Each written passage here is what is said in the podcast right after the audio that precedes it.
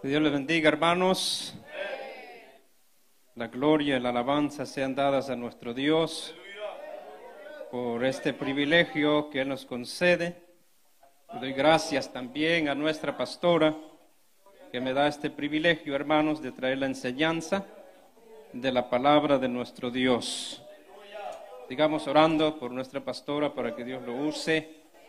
Todos juntos vamos a leer el tema. Amén. La visión del reino mesiánico. Ese es el tema, hermanos, con la ayuda del Señor. Eh, es, también es la revelación, es aquello que Dios muestra de forma sobrenatural al espíritu o a los ojos corporales. O sea, Dios muestra a través de la visión para revelar los propósitos de Dios. En este caso, al pueblo de Israel, también para nosotros. Y muchos eh, profetas eh, en el Antiguo Testamento y algunos otros en el Nuevo Testamento eh, tuvieron visiones de parte de Dios. Hay que entender eso, hermanos, que la visión sea del Señor. Y yo tengo unos textos bíblicos aquí que ellos eh, explican cómo tuvieron la visión. O sea, ya dije, hay que tener mucho cuidado en este tiempo, eh, porque hay mucha gente, dice que tuvieron visiones, pero no los juzgamos, pero a veces de lo que dicen, la forma como lo dicen, como que no concuerda con la Biblia, como que no concuerda, amén, como que no es de Dios.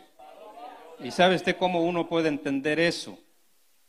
Dice el apóstol Pedro, porque vosotros tenéis el Espíritu del Santo. Ese nos hace ver, entender que ese que tuvo la visión no es de Dios. Amén, hermanos. Uno lo entiende porque tiene la presencia de Dios, el uno. Y uno cuando se queda viendo y va en la Biblia dice eso como que no es de Dios. Y hermanos, puede ser que alguien aquí tenga visión de parte de Dios, pues. ¿Ve? Pero hay que saber explicar cómo lo tuvo y tiene que estar seguro, mire, 100% que esa visión sea del Señor. Amén, hermanos. Por ejemplo, lo que eh, la visión que tuvo Ezequiel, aquí Ezequiel eh, eh, lo, lo dice con detalles como él lo tuvo y otros personajes que vamos a leer en Ezequiel capítulo 1, el versículo 1. Dice, aconteció en el año 30, en el mes cuarto, a los cinco días del mes, que estando yo en medio de los cautivos junto al río Quebar, los cielos se abrieron y vi visiones de Dios. O sea, él está diciendo que él estando en cuerpo, en persona, y él no estaba dormido, sino que él tuvo de repente, Dios permitió esa visión y dice él que los cielos fueron abiertos. Ve, de diferentes, Dios obra de diferentes maneras, hermanos. Dios no tiene un solo molde para hablar a, su, a sus siervos, sino que Dios puede obrar de diferentes maneras. Y como la visión que tuvo eh, el apóstol Pablo, vamos a buscar esa cita ahí en 2 de Corintios, el capítulo 12, versículo 1. Es importante hablar de estos temas, hermanos, para tener conocimiento de la palabra del Señor, para no ser engañados por doctrinas de error. ¿Verdad que sí, hermanos? Amén. Lo voy a leer desde el verso 1. Ya lo tienen ustedes. Ciertamente me conviene gloriarme, pero vendré a las visiones y a las revelaciones del Señor, conozco a un hombre que él está hablando de él mismo, en Cristo, que hace 14 años, mire bien cómo él lo explica, si en el cuerpo no lo sé, si fuera del cuerpo no lo sé, Dios lo sabe, fue arrebatado hasta el tercer cielo. El verso 4, que fue arrebatado al paraíso, donde oyó palabras inefables que no le es dado al hombre expresar. Aquí el apóstol Pablo tuvo una visión y él lo explica cómo lo tuvo, su experiencia. ¿Ve? Y dice él que fue arrebatado. Él no dice si fue, él lo dice aquí, que él no sabe si fue en cuerpo o fuera del cuerpo, eso lo entendemos que él está hablando o en el espíritu. Pero de que él sí sabe de que sí fue llevado, fue o sea, fue quitado. La palabra arrebatar es alguien que es quitado con violencia, con fuerza, y fue llevado al cielo. Dice él al tercer cielo y luego dice que fue llevado al paraíso. Es igual, mire, si Cristo, claro, Cristo ya viene pronto, ¿no? Él lo menciona entre las tesalonicenses, que la iglesia, los que hemos quedado, en la venida de Cristo, nosotros también seremos arrebatados para encontrarnos en las nubes con el Señor. ¿Cuántos esperamos a Cristo, amados? Pero Él aquí lo explica, hermanos. ¿Ve? Porque a veces hay personas que, bueno, ya le dije que no los juzgamos, yo no los juzgo a ellos. En una ocasión yo vi o escuché a una persona decir que eso fue hace ya más de 10 años, cuando yo apenas estaba empezando aquí, que dice que fue llevado como ocho horas en el cielo, en el infierno, ya no me acuerdo, pero él dice que Dios le dijo que, que Dios iba a venir por él para llevarlo al cielo. Y dice que llegó la hora, la fecha, y dice que cuando llegó la hora, dice que sintió un dolor, dice él. ¿Ve? porque su espíritu se estaba separando de su cuerpo. Y dice que él vio que su cuerpo se quedó ahí, ¿ve? Porque él salió del cuerpo. Y dice que fue llevado al cielo y que pasó por unos túneles negros, horribles. Qué cosas que, solo ellos saben si es verdad. Y después regresó, dice, en su cuerpo. ¿Ve? Por eso yo digo que cuando alguien tiene una visión, Hermanos, explíquelo cómo le fue la visión. O alguien que tenga un sueño. O que a veces se oye mucho eso entre nosotros. Es que Dios me habló. ¿Cómo Dios le habló? No vamos a caer en el error como muchos caen. Ve, es que Dios me habló. Así dice Jehová. Y se ponen enfrente de su teléfono, en su computadora. Así dice Jehová. Dios me habló. ¿Cómo Dios le habló? Dios habla, ¿verdad que sí? Dios habla, hermanos. Pero tenemos que especificar o decir cómo Dios me habló. Oh, Dios me habló a través del predicador. Dios me habló mientras estaba leyendo la Biblia. Dios me habló a través de las alabanzas.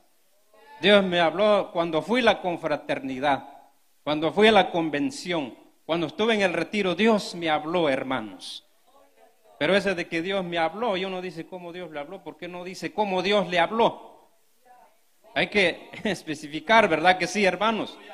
A no vaya a ser que usted se está metiendo en el grupo de los de los falsos estos. Que Dios nos guarde, ¿verdad que sí, hermanos? Y él lo dice que fue arrebatado, dice dos veces, que fue arrebatado al tercer cielo y luego dice él al paraíso. ¿Ve? donde oyó palabras inefables que no le he dado al hombre expresar. Él mismo no pudo expresar, contarlo con detalles, porque son cosas maravillosas, hermanos, que él vio allá en el cielo, dice él aquí. Amén. Estamos entendiendo la palabra, hermanos. O como la revelación que tuvo, eh, la visión que tuvo el apóstol Pedro en el libro de los Hechos, el capítulo 10, versículo 9 él también lo explica, dice que entró en un éxtasis. ¿Verdad que sí? Todos lo conocemos, la iglesia, por, lo menos la iglesia, la mayoría conocemos de lo que dice la Biblia y que él vio cosas, amén, en su visión lo vio. ¿Ve? Pero también eh, el apóstol Pablo, el apóstol Juan, perdón, en Apocalipsis 1.9, también él lo explica cómo tuvo la visión, la revelación, porque eso es lo que significa la palabra apocalipsis, significa revelación. Y él lo dice en el, en el capítulo 1, versículo 1, la revelación de Jesucristo que Dios le dio para manifestar a sus siervos las cosas que deben suceder pronto y la declaró enviándolo por medio de su ángel a su siervo Juan, que ha dado testimonio de las palabras de Dios y del testimonio de Jesucristo y de todas las cosas que ha visto. Amén. El verso 9. Yo, Juan, vuestro hermano, y compartícipe vuestro en la tribulación, en el reino y en la paciencia de Jesucristo, estaba en la isla llamada Patmos por causa de la palabra de Dios y el testimonio de Jesucristo. Yo estaba, ¿qué dice él, hermanos? En el Espíritu. Ve que ellos cuentan cómo fue su experiencia, cómo tuvieron la visión. En el día del Señor y oí detrás de mí un gran voz como de trompeta. Ya después usted lo sigue leyendo en su casa, porque no nos da tiempo para seguir leyendo. Amén, hermanos. Pero dice él que él estaba ¿qué? en el Espíritu y que tuvo esa visión o esa revelación que habla todo Apocalipsis desde el, verso, desde el capítulo 1 hasta el verso 22. Amén, lo que va a pasar en el futuro. Enseño eso, hermano, porque pues, yo he sido enseñado en eso. Y gracias a Dios por esta enseñanza. ¿Cuántos dan gracias a Dios porque hay mucha enseñanza? Debe de haber mucha, debe de abundar. Y yo digo aquí, no exagerando, hermanos, aquí siempre ha habido enseñanza, hermano. Y yo a veces digo, yo soy un poco cabezón porque pues sería mejor de lo que es. Porque a veces hay cosas que no, no lo aprendemos, ¿no? Por eso siempre hay que traer un lápiz, ¿no? Un cuaderno para anotar, ¿verdad que sí? Y tal vez alguien puede decir, no, es que yo no, hermano, yo para ser pastor, para ser maestro, yo no sirvo para eso. Pero usted puede ser un maestro en la palabra del Señor, porque si usted se encuentra en la calle evangelizando y hay una persona que tiene una pregunta que tiene que ver con la salvación, usted tiene que tener conocimiento, ¿verdad que sí, hermanos? y que tenga una pregunta, ¿y qué puedo hacer para ser salvo? ¿Qué, ¿Cuáles son los primeros pasos que debo de dar? Todos los que estamos aquí, hermano, desde que el que apenas se convirtió hace meses, tiene que saber, ¿verdad que sí? Porque se supone esos son los pasos que te hizo cuando se convirtió. ¿Verdad que sí, hermanos? ¿Acaso no dice la Biblia que el marido es que la cabeza del hogar, o sea, el líder del hogar? ¿Eh? Hay que capacitarse, ¿verdad que sí, amados? a veces dicen, no, es que eso hay que dejarlo a los líderes, a los predicadores. Yo no voy a ser predicador y pastor. Hermanos, hay que crecer en conocimiento. ¿Sabe usted que el pueblo de Israel pereció por falta de conocimiento? ¿Ve? Hay gente que solo son llevados por lo que dice el que está enfrente, pero nunca abren la Biblia. Si lo que está diciendo tiene base bíblica, hermanos. Una de las cosas que me gusta del expositor es que está lleno de base bíblica. Una ocasión alguien, no sé si yo compré o, me regaló un libro, hermano, ni siquiera tenía un versículo de la Biblia. Y yo dije, no, eso como que no va conmigo porque eso es puro conocimiento humano. Usted compre un libro, pero tiene que entender que ese libro tiene citas bíblicas. Porque no va a hacer que caiga en el error, hermanos. Que Dios nos guarde, ¿verdad que sí? Puede levantar su mano y dar gloria al Señor, hermanos. Amén. Hay otros personajes, hermanos, que no tenemos el tiempo de hablar cómo tuvieron su visión. Nada más estos lo tomé como por ejemplo, amén, para poder entender pues la enseñanza. Bien, vamos a, leer lo que dice eh, Isaías 11.1. Y el primer punto con la ayuda del Señor vamos a desarrollar el primer punto que tenemos aquí. Dice, origen y funciones del Mesías. Origen y funciones del Mesías. Saldrá una vara del tronco de Isaí y un pástago retoñará a sus raíces. Vamos a leer hasta el verso 4. Y reposará sobre él el espíritu de Jehová, espíritu de sabiduría y de inteligencia, espíritu de consejo y de poder, espíritu de conocimiento y de temor de Jehová y le hará entender diligente en el temor de Jehová, no juzgará según la vista de sus ojos, ni arguirá por lo que oiga sus oídos, sino que juzgará con justicia a los pobres, arguirá con equidad por los mansos de la tierra, y herirá la tierra con la vara de su boca, y con el espíritu de sus labios matará al impío saldrá una vara del tronco de Isaí. El origen del Mesías. Nosotros sabemos que Cristo, hermanos, es Dios. ¿Verdad que sí? Usted lo cree 100%, no tiene esa duda, esa duda. Amén. Porque la Biblia no se contradice. Dice aquí, saldrá una vara del tronco de Isaí que está hablando principalmente de Cristo, del Mesías, ¿ve?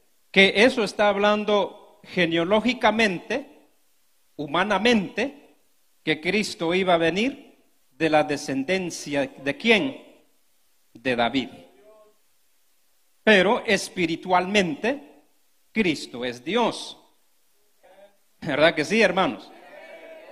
¿Ve? Y eso se habla Amén, esa palabra Dios habló desde el libro de Génesis, cuando falló el hombre y su mujer, ¿ve? Y que Dios los llamó a cuentas a ellos para juzgarlos por lo que habían hecho.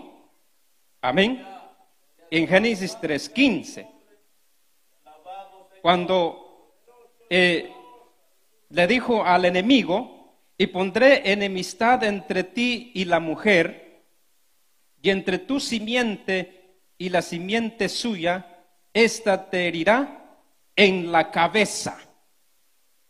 Ahí está hablando desde miles de años atrás, hermanos, de que iba a venir Cristo a esta tierra para salvar al pueblo de Israel y para salvarnos a nosotros también. Y las profecías, hermanos, que como Dios vino hablando, amén, desde el Antiguo Testamento, hablando acerca de Cristo, cómo iba a venir, de dónde iba a nacer, en qué ciudad iba a nacer el Salvador. Y hasta dice también eh, que iba a nacer de una virgen llamada María. Eso está en la Biblia, hermano. Las profecías venían, amén, desde tiempos atrás, desde miles de años. Y eso eh, llegó el tiempo del Señor, que Cristo vino hace dos mil años atrás. La palabra de Dios se cumple, hermanos. Porque Dios cumple su palabra, Dios es veraz. Cuando Dios habla, yo lo llamo eso, ya es un hecho para Dios. Porque Dios no miente, hermanos. No importa si la gente no cree, no importa si se levantan enemigos cada día. Dios es Dios y lo que Él ha escrito y lo que Él ha dicho a través de profetas, Él lo va a cumplir al tiempo de Él, hermanos. Amén. Entonces, hermanos, tenemos que entender entonces que aquí cuando dice la Biblia que saldrá una vara del tronco de Isaí, o sea, estás eh, diciendo que Cristo va a salir de la descendencia porque Isaías era el padre de David. ¿Verdad que sí? Y de ahí iba a venir Cristo, pero no nos vamos a confundir con esto, porque ya dije que Cristo es Dios, hermanos. Y antes de pasar al otro punto que tengo aquí, por eso usted ve en la Biblia algunos personajes, por ejemplo, el ciego Bartimeo, un ciego desquiciado por la sociedad, que nadie daba un centavo por él por su condición, porque era ciego. Y dependía de las monedas, de la generosidad de la gente en aquel tiempo, hermanos. Pero cuando oyó que Jesús, oyó porque era ciego, ¿no? Cuando oyó que Jesús iba pasando por ahí donde él estaba, escuchó por la multitud, hermanos, de sabe que donde Jesús iba, la multitud se agolpaba, hermanos, multitudes, cientos y de miles de personas, hermanos. Y que él entendía que era Jesús el que iba a pasar. Y ese ciego, hermanos, declara una verdad, hermanos. A pesar de que era ciego, declara una verdad que tenía que retumbar en los oídos de los incrédulos, de los que no creían en Jesús, que era el Mesías. Y dijo, Jesús, hijo de David, ten misericordia de mí. Declarando una verdad, hermano, que Jesús, genealógicamente, humanamente, iba a venir de la descendencia de David, de Esaí y de David. Y cuando dijeron los discípulos o la gente, no, cállese, no molesta más al maestro. Hay que tener un poco más de respeto al maestro. Mm. Es como que Dios diciendo, levanta más la voz. Hoy en este tiempo hay que levantar la voz de declarar la palabra de Dios, hermanos. No importa si nadie oye, hay que levantar la voz. ¿Verdad que sí, hermanos? Que no nos dé miedo al al hablar la palabra de Dios, la doctrina sana de la Biblia, hermanos.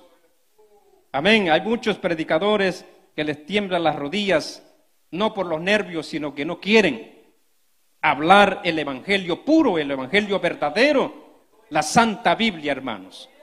Y este ciego levantó la voz y gritó más fuerte, hermanos. Jesús, hijo de David, ten misericordia de mí. ¿Ve? declarando una verdad para aquellos que no creían en Jesús, que no creían en la Biblia. En ese entonces no era la Biblia, era en rollos. Amén. Ahora nosotros tenemos el privilegio de tener la Biblia en las manos. Amén. ¿Cuántos damos gloria a Dios por eso, hermano? ¿Ve?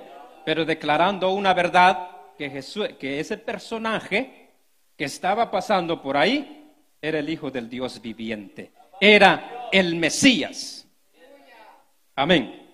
Usted sabe que el tronco, por ejemplo, un, un ejemplo que podemos ver en un árbol, ¿no? ¿Ve? El tronco se ve porque está sobre el suelo, ¿no? En donde salen las ramas, las frutas. Pero ese tronco no puede brotar ramas o frutas si no tiene raíces. ¿Verdad que sí? en la raíz está la vida. Usted ve un árbol que se está secando, algún animal, alguna plaga se le ha pegado en la raíz y se seca. Sé una experiencia cuando yo trabajaba con mi papá en el campo, mi papá sembraba la papa. Y cuando nosotros veíamos, hermanos, que la papa se secaba, se le ponían las hojas amarillas, y era un animalito, no sé cómo se llama en el país de usted, pero en el país donde yo nací, lo llaman ese animalito subterráneo que se llama tusa. Ustedes saben, ¿no? ¿Cuántos saben? Muy pocos, ¿no? Y que tenía unas bolsitas aquí, ahí se le metían las papas. Tremendo, ¿no? Algo eh, eh, maravilloso de lo que Dios hace, ¿no? Es igual como el canguro. Yo me sorprendo del canguro, ¿no? Que se mete ¿me? a su cría aquí en la bolsa. Dios es sabio, ¿no?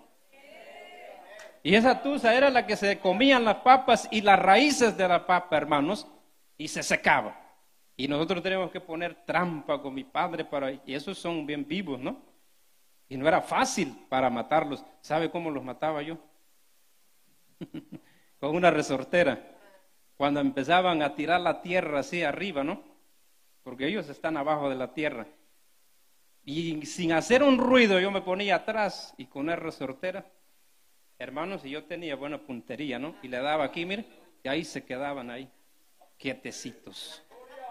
y después hacer el guiso. Cristo vive para siempre, hermanos. ¿Ve? Por eso dice aquí que viene de dónde? Del tronco de Isaí. Ahora, algunos dicen y malinterpreten la Biblia, por eso dicen que Cristo no es Dios. Porque viene de la descendencia de alguien. Ya le expliqué. Y usted puede ver en el Evangelio de Mateo, capítulo 1, verso 1, que habla de la genealogía de Jesús, terrenalmente, hermanos. Pero yo tengo una cita aquí en Apocalipsis, el capítulo 5, versículo 1. Vamos a leer todos juntos. Busca esa cita. Cristo vive para siempre, hermanos. Rapidito lo vamos a buscar. Usted sabe que el tiempo es el único que no encuentra tráfico, hermanos. Cristo vive. Vamos a leer del verso 1. Y vi en la mano derecha del que estaba sentado en el trono un libro escrito por dentro y por fuera, sellado con siete sellos. Y vi a un ángel fuerte que pregonaba a gran voz, ¿quién es digno de abrir el libro y desatar sus sellos? Y ninguno, ni en el cielo, ni en la tierra, ni debajo de la tierra, podía abrir el libro ni aún mirarlo. Y lloraba yo mucho porque no se había hallado ninguno digno de abrir el libro, ni de leerlo, ni de mirarlo. Y uno de los ancianos me dijo, no llores. He aquí que el león de la tribu de Judá, la raíz de David, ha vencido para abrir el libro y desatar sus siete sellos. Usted ve una diferencia en Apocalipsis y en Isaías 11. ¿Cuál es la diferencia? Que Cristo iba a venir de donde? Del tronco de Isaí. Pero aquí dice que Cristo es la raíz de David. Se nota la diferencia. Está diciendo que, que, que David viene de dónde, o Isaí viene de dónde, de Cristo. Y con eso nos está diciendo que Cristo es antes que ellos. Por eso Juan 1 en adelante, el Evangelio de Juan, que Cristo es Dios, era Dios, dice la Biblia. En el principio era el verbo y el verbo era con Dios y el verbo era Dios dice la Biblia, hermanos. Aquí vemos que Jesús entonces es antes de Isaí, antes de David y es antes de Abraham, antes que fueron creados los cielos y de la tierra, Cristo, amén, ya existía. Por eso se le llama a él el principio y el fin, el alfa y el omega. No es que él va a tener principio y fin, no habla de las cosas que tuvieron un principio y tendrán un final. Y el creador de todas las cosas se llama Cristo, el Dios Todopoderoso. ¿Cuántos levantamos la mano y dar gloria al que vive, hermanos? Y por eso cuando los fariseos, los enemigos en los evangelios, eh, cuestionaron a Cristo y dijeron, nosotros somos hijos de Abraham, Abraham es nuestro padre. Y Cristo le dijo, no, Ustedes no son hijos de vuestro padre. Ustedes son hijos de vuestro padre, el diablo, porque procuráis matarme. porque mi palabra no haya cabido en, vuestros corazones. Estaban llenos de, de malicia, de pecado, de hipocresía, y por eso no habían entendido, hermano, estaban cegados. ¿Ve? Y luego Cristo dijo, porque yo soy antes que Abraham. Y eso es lo que ellos no entendieron, por eso querían matar a Cristo. Decían, este está blasfemando. Porque dijeron, ni siquiera tiene 50 años y estamos hablando de miles y miles de años atrás. Y estás diciendo que eres antes que Abraham. Mire, porque Cristo murió como a los 33 años, ¿no? Y por eso dijeron, usted ni siquiera tiene 50 años. ¿Cómo puede decir esta blasfemia contradecir, no? Cristo estaba diciendo la verdad, hermanos, no más que ellos no querían entender. Y por eso Cristo dijo, ustedes me quieren matar, ¿cómo pueden decir que son hijos de Abraham? No, ustedes son hijos de vuestro padre, el malo. porque quieren matarme. Y lo querían matar a Cristo antes de tiempo, hermanos. Es terrible, ¿no? Y por eso estamos hablando, aunque la mayoría de la iglesia conoce la Biblia, pero hay nuevos aquí, porque hay muchos, ya le dije, muchos falsos que quieren torcer la Biblia, hermanos, y por eso hay muchas doctrinas que están diciendo que Cristo no es Dios, pero hay base bíblica para que nosotros podamos tener conocimiento que Cristo es antes que Isaí, antes que David, antes que Abraham, antes que Adán, hermanos. Él ha existido desde el principio. A Él sea la gloria y la alabanza, queridos hermanos. Es importante enseñar estos puntos. Y uno se goza al ver esta palabra, queridos hermanos. Gracias al Señor que el Señor nos ilumina a través de la palabra, ¿verdad que sí, hermanos? Es el origen del Mesías. Y hay muchas bases bíblicas, hermanos, que ya le dije que no tenemos tiempo para leerlas. Pero el otro punto que yo tengo, no el punto que dice el expositor, el otro punto, que es eh, las funciones o el propósito del Mesías. Dice el verso 2, y reposará sobre él el espíritu de Jehová, espíritu de sabiduría y de inteligencia, espíritu de consejo y de poder, espíritu de conocimiento y de temor de Jehová. El propósito y las funciones del Mesías cuando vino a este mundo, primero, él vino a salvar y tenía que morir en la cruz del Calvario. Juan 3:16, porque de tal manera amó Dios al mundo y ha dado a su Hijo unigénito para que todo aquel que en Él cree no se pierda, mas tenga la vida eterna. Pero como Cristo vino, se hizo como un hombre, 100% hombre, de carne y hueso, de sangre. Amén y las funciones de Él, que cuando vino aquí en la tierra, lo vamos a ver un poco más claro en el Evangelio de Lucas, el capítulo 4, versículo 17. Vamos a buscar esa cita todos, hermanos.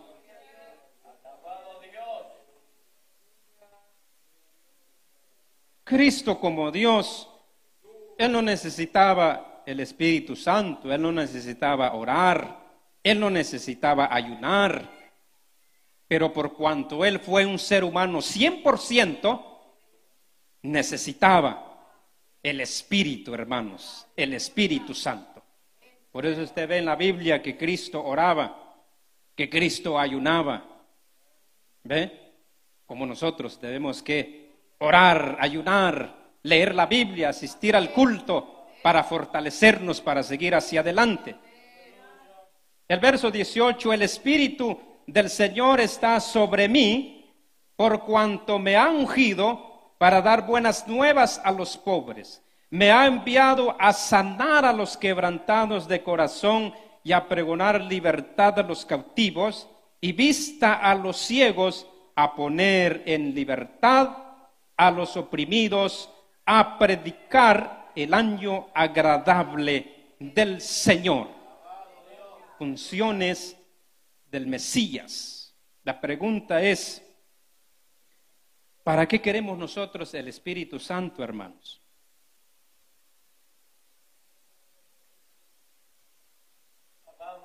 ¿Para qué queremos el Espíritu Santo? Necesitamos el Espíritu de Dios para ser llenos, para perseverar en los caminos del Señor, para hablar la, palabra de Dios. Eso no es solo para los predicadores, para los líderes, eso es para todos.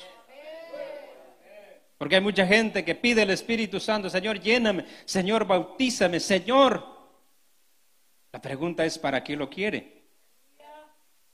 No vaya a caer en error como los que muchos dicen que tienen el Espíritu Santo de Dios para danzar, para brincar, para hacer un show en los templos. O como los predicadores modernos para andar soplando y tumbando gente. Mire, ¿en qué error han caído estas personas, hermanos? El hecho de que Cristo sopló, hay un pasaje en los evangelios que no lo tengo, después lo busca usted. Dice que Él sopló el Espíritu Santo y dijo, recibid el Espíritu Santo para que puedan hollar escorpiones y serpientes, dice, y para predicar y para sanar y para que ponga sus manos sobre los enfermos y ser sanados y para reprender demonios. Y hay algunos predicadores hoy en día, el hecho de que Cristo sopló el Espíritu Santo, ellos también andan soplando a todo mundo, hermanos. Yo creo que usted ha visto eso más de una vez. ¿Verdad que sí, hermanos? ¿Ve? Soplando literalmente, ¿no? Y la gente... ¿Ve? Yo le voy a hacer algo aquí de una experiencia que tuve en una campaña. Hermanos, porque uno tiene que tener mucho cuidado. Aunque la Biblia dice que no pongamos la mano sobre alguien con ligereza. Pero también hay otro punto que debemos de entender. Que yo he sido enseñado en eso. Pero también creo que eso es una verdad y así tiene que ser. Que cuando usted va a poner la mano sobre un hermano Ponga la mano con respeto, pero ponga la mano así suavecito, hermanos. Porque no va a pasar como me pasó a mí. ¿Ve? Que ese predicador, hermanos, puso la mano aquí y mire, casi me tumba, hermanos. De verdad. En ese entonces yo era más flaquito, ¿no? Imagínense.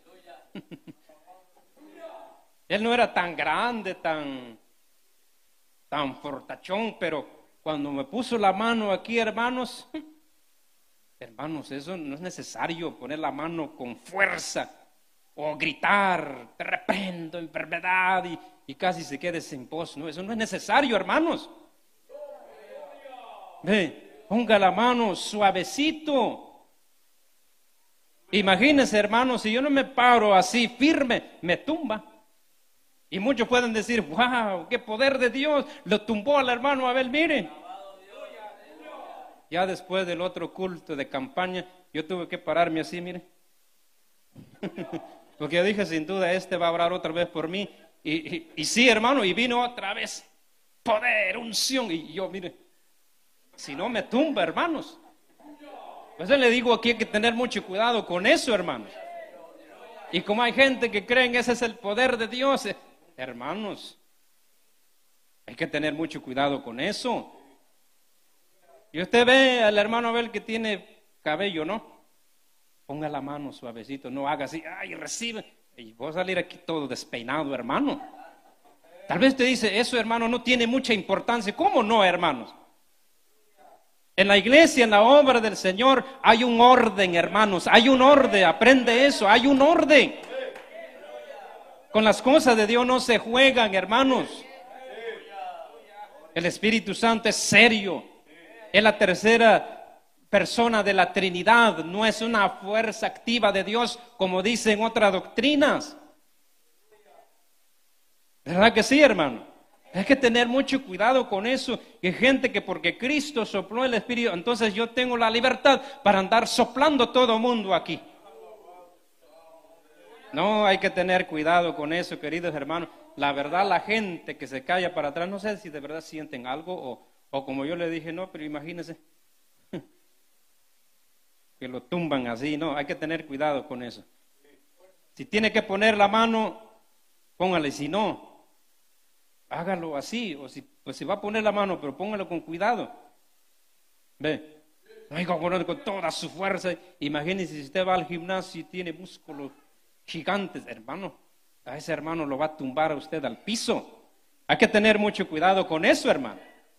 ¿Para qué queremos el Espíritu Santo de Dios, hermano? Eh, hay que entender eso, porque hay gente, iglesia, donde dicen que es el Espíritu de Dios que se mueve, pero no lo es, hermano. Lo usan para un show, hermanos, en sus iglesias, en sus congregaciones. Que Dios nos guarde caer en esas cosas, queridos hermanos. Amén, hermanos queremos el Espíritu de Dios para que Él nos fortalezca para enfrentar las pruebas, para enfrentar todo lo que venga en el camino, hermanos. para vencer la carne, para vencer toda malicia, hermanos, para perseverar hasta el fin. ¿Verdad que sí? Y para predicar la palabra y también para entender la escritura, porque hay que escudriñar la escritura, hermanos. No solo leerla, sino escudriñarlo. Hermano dice, yo hermano, desde enero hasta diciembre, yo leo toda la Biblia. Pero solo lo leo por leer, porque eh, mi hermano lo hace, yo también lo voy a hacer. No, léelo, pero crezca en conocimiento en la palabra del Señor. Por eso dice la Biblia que Cristo dijo, escudriñan las escrituras. Y cuando hay cosas que no entendemos, le pedimos al Señor, Señor, abra mis ojos, abra mi entendimiento, porque quiero, Señor, entender tu palabra. Y el Espíritu Santo nos va a ayudar y nos va a guiar, hermanos. Para eso necesitamos el Espíritu Santo de Dios. Oh, no, para que yo predique mejor que la pastora, para que ven que yo soy el predicador más grande. No, hermano, usted eh, se ha equivocado de camino. Amén, hermanos. Funciones del Mesías. El vino, dice la palabra, fue ungido para dar las buenas nuevas a los pobres. Fue enviado para sanar a los quebrantados de corazón, a pregonar libertad, a dar visto a los ciegos y a poner en libertad a los oprimidos y predicar el año agradable del Señor. Este último punto que con eso voy a concluir. ¿Cuál es la función nuestra aquí en este mundo? ¿Para qué estoy aquí? Ya el Señor nos ha salvado a través de la fe. Otro de los propósitos es para alabar al Señor. Pero ¿para qué estoy aquí en la iglesia? ¿Para qué estoy aquí en el mundo? ¿Usted ha preguntado más de una vez eso? Porque de verdad que a veces estamos en un templo solo calentando bancas. ¿Para qué estoy en este mundo, para qué estoy, para qué Dios me ha salvado. El salmista dijo en el Salmo 138, verso 8, Jehová cumplirá su propósito en mí. Él sabía que él estaba en el mundo con un propósito. Él no estaba como un grupo más o uno más. Y eso es lo que todos nosotros debemos de entender para qué estamos en este mundo y para qué estamos en la iglesia, para qué estoy, cuál es mi función, cuál es mi propósito, cuál es el propósito de Dios en mi vida. Porque a veces no hacemos nada, hermano. Lugar de ser una bendición para la pastora, somos una carga más. Y no estamos cumpliendo con nuestra misión, con el propósito por la cual Dios nos ha salvado y Dios nos ha traído aquí con un propósito. ¿Verdad que sí, hermano? Y esperemos que todos los que estamos aquí estamos haciendo algo en la obra de Dios, hermanos. Estemos haciendo algo. Yo le digo, yo no le digo eso por altivez o por... Pero cuando yo llegué a esta iglesia en el 2006 en adelante, yo tuve que dejar el trabajo de noche, porque yo trabajaba de noche. Porque yo me convertí aquí y siempre lo he dicho, por la palabra de Dios, hermanos. La palabra era como espada, como miel y como martillo a mi vida. Y llegó un momento dije, ya no aguanto más. Trabajo de noche, porque yo, no, yo solo venía los domingos y hasta me dormía allá atrás, porque imagínense usted, llegaba en la casa a las 4 o 5 de la mañana y tenía que venir al culto temprano.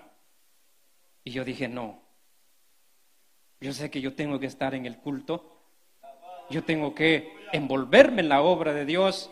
Y yo veía a mis hermanos venir al culto y yo prepararme para ir al, al trabajo. Y dije, no, tengo que dejar el trabajo. Y Dios me suplió el trabajo de primer turno, yo estaba contento, ¿no? Dije, ahora sí, puedo envolverme con los jóvenes en todas las actividades. Yo no sé si acuerda la hermana Mayra, ¿dónde está la hermana Mayra? Ahí está ella. Ella era la líder de la limpieza en ese entonces. No sé si ella se acuerda. cuando yo entré con todo aquí en este templo, yo dije, yo creo que yo estoy aquí con un propósito, por la cual yo tengo que envolverme. Hermanos, nadie me dijo, yo fui con la hermana Mayla, dije, hermana, por favor, añádeme en uno de los grupos de limpieza, porque yo quiero servir a Dios. En ese entonces, el, pastor Pablo, en ese entonces no era pastor, él era líder de células, ¿se acuerdan? Los que llevan años aquí. A nosotros nos tocó con el pastor Pablo, que se hacían culto en los hogares los jueves. Amén. Y un día de eso, yo vi que se daba un protemplo. Y wow, yo también quiero participar. Y yo fui con el pastor Pablo porque yo dije, yo no soy miembro todavía. Hermano Pablo, dije, ¿será que yo puedo dar mi, mi, mi, ofrenda pro templo? Porque yo quiero dar para la obra del Señor. Y el pastor Pablo me dijo, hermano, si tú sientes el deseo de dar voluntariamente, bienvenido al grupo de... Y yo dije entonces con toda libertad, empecé yo a ofrendar porque hermanos, había un deseo en mi corazón. Cuando uno se convierte de verdad, despierte un anhelo, un deseo, eso de que la gente se convirtió y llevan 5, 10, 15 años, hay que andarles llamando, mandando texto para que se motiven a venir al culto, esos no se convirtieron de verdad. Y yo no estoy diciendo que las pruebas no vienen, ¿cómo no? Hemos llorado, seguiremos llorando. Las pruebas nos han dado donde más nos duele, hermanos. Pruebas personales, hermanos. Pero cuando uno se convierte de verdad, hermanos, nace, uno es nueva criatura, ¿verdad que sí?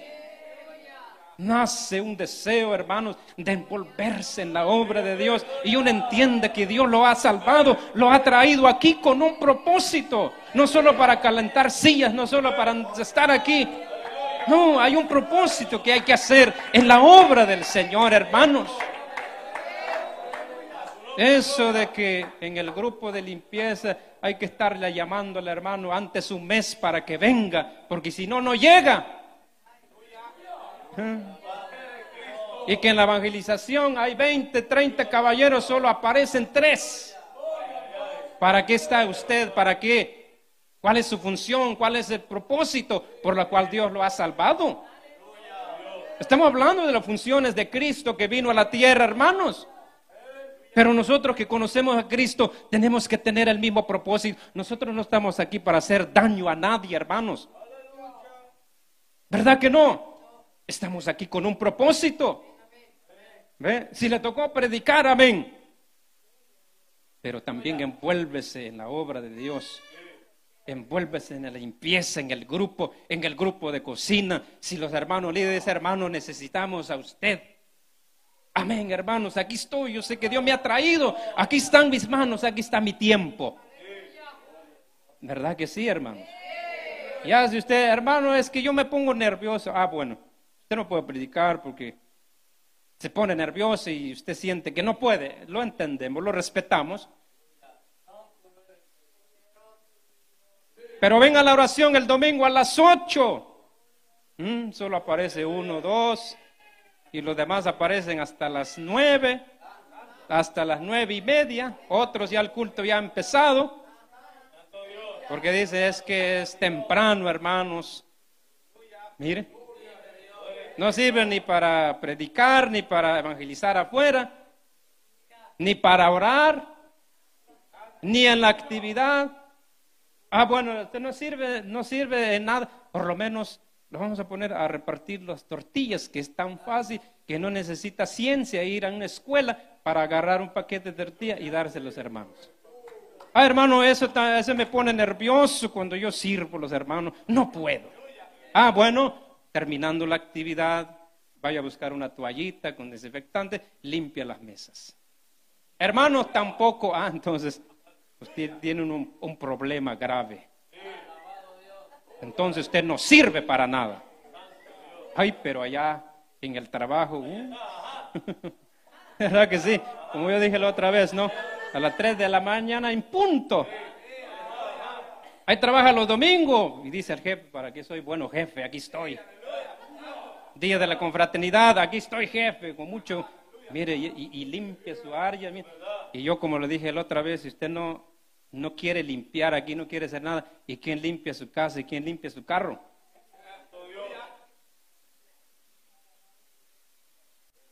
¿Eh? Usted no va a llevar a la policía, a los bomberos para que vengan a limpiar su casa, ¿verdad que no? No, hermanos. ¿Para qué estoy en este mundo? ¿Para qué estoy en la obra de Dios? ¿Para qué Dios me ha salvado? ¿Para qué Dios me ha traído aquí? Porque lamentablemente a veces estamos nada más, hermanos, ocupando un lugar y lugar de ser de bendición a la pastora, a los líderes de grupos, somos una carga, hermano. De verdad que yo no quiero ser una carga para la pastora ni para los líderes, hermanos. Yo quiero ser de bendición. Y cuando se le invoca a usted a tal actividad, tiene que estar. ¿Verdad que sí?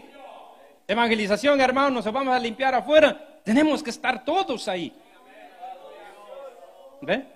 No, yo solo soy bueno para predicar, hermano. Yo solo soy bueno en las cámaras. Yo, esa es mi función. Nada más. Yo no soy bueno para agarrar la escoba, para agarrar el rastrillo o para agarrar la máquina para cortar la yarda. Es que yo soy muy alérgico al polvo. No, usted no es alérgico. Usted no sirve entonces para eso. Tenemos que entender para qué estamos en este mundo, hermanos. ¿Cuántos han entendido que están con un propósito en la obra de Dios? Y no solo aquí, allá en nuestro trabajo, tenemos que ser de bendición al jefe. De estar llegando tarde, de estar haciendo problemas, peleándose con todo mundo, hermano. Y por eso nos sacan patadas ahí. Este no sirve aquí, váyase. Usted tiene que trabajar aquí. Y no a pelear, no ser una carga. Tiene que ser de bendición aquí. Cuando yo trabajé en una compañía, dijo el, el presidente de ahí, me dijo, ustedes vénganse a ganar dinero, pero también vénganse a trabajar también, dijo él.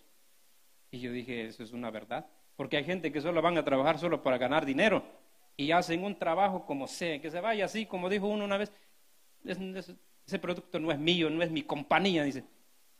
No, un buen cristiano tiene que ser un buen trabajo, hermanos. Que se tiene que ver usted su testimonio, que es un buen trabajador, un trabajador puntual y uno que hace trabajo, ve, de calidad, hermano. Que usted no solo sonríe cuando recibe el cheque, dirá el jefe sin vergüenza, ahí se te ríes, te pones contento, pero no haces un buen trabajo.